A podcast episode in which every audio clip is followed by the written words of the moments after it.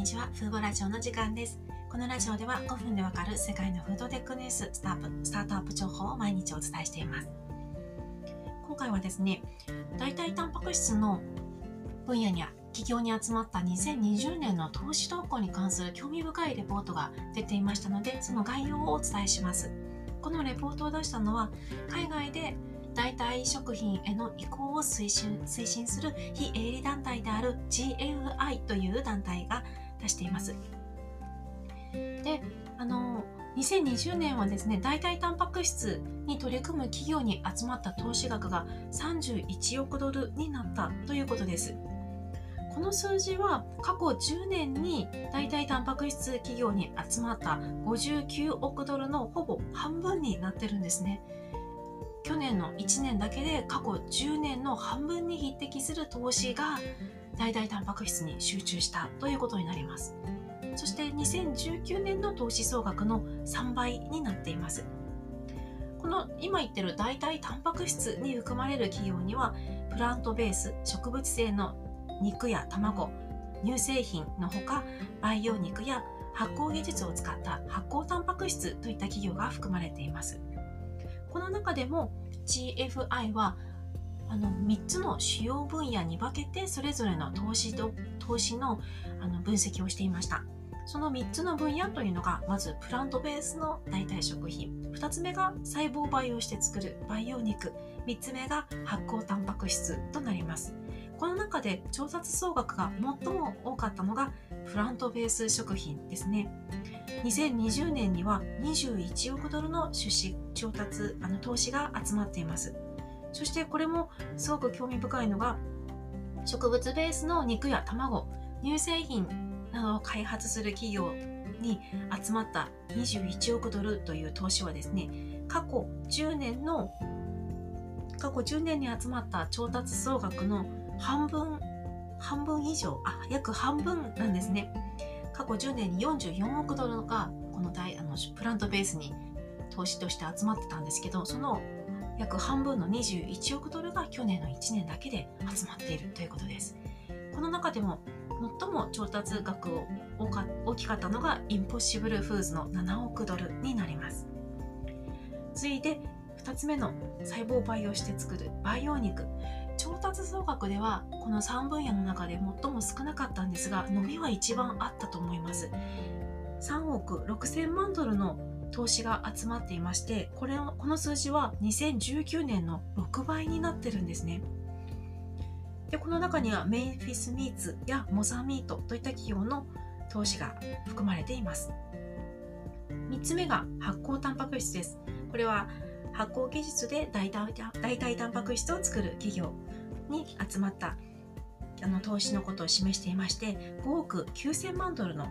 投資が集まりこれは2019年の2倍以上となっています。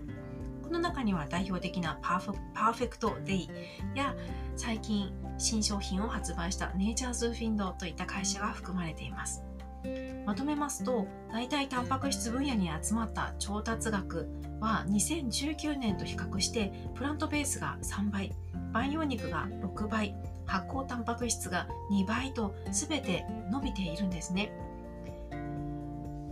そして GFI はこの主要3分野の他にもう一つの分野にも注目していました。それが代替シーフード分野です。この代替シーフード企業には植物性細胞培養どちらも含まれていまして2020年に受けた出資が8000万ドルになっていてこれは2019年の4倍になります。この中で興味深いなと思ったのがですね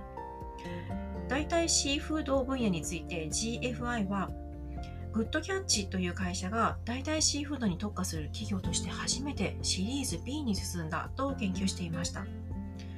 そして細胞培養培養です培養肉ですね。細胞培養により代替魚を開発する企業のうち3社がシリーズ A に進んだことにも触れていました。スタートアップ企業ってあのシードで調達資金を調達してから次のランドに行けるかわからない難しいとよく言われますよね。あの死の谷ですかね。なのでそういった状況の中大替シーフードでもシリーズ A やシリーズ B まで進んだ企業があったということが注目に値すると思います特に培養魚を作るブルーナルという会社は今年の1月なんですけども6000万ドルという代替魚業界では史上最多となる資金調達を実施しているのも注目に値するニュースです。で以上があの2020年の大タンパク質に集まった投資傾向なんですけれどもこれらについて GFI はこれまでの畜産で生産される肉の量が大幅に減少しない限り政府が脱炭素を実現することは科学的に不可能だと指摘していました。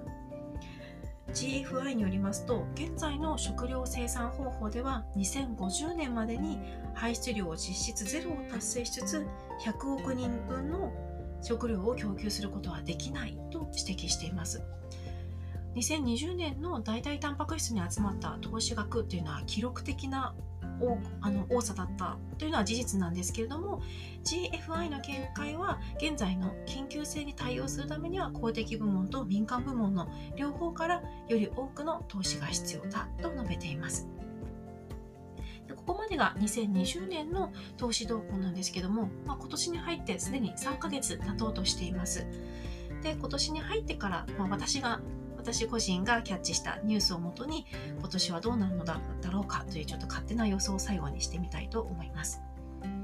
2021年になってからのこの2ヶ月半を振り返るとおそらくこの代替タンパク質の勢いは変わらないと思います。でではこのプラントベースと培養肉と発酵タンパク質どこがこう特に注目に値するかというと私個人は土地の利用が少ない点で培養肉と発酵タンパク質が将来的にはもっと伸びていくかなと思っています。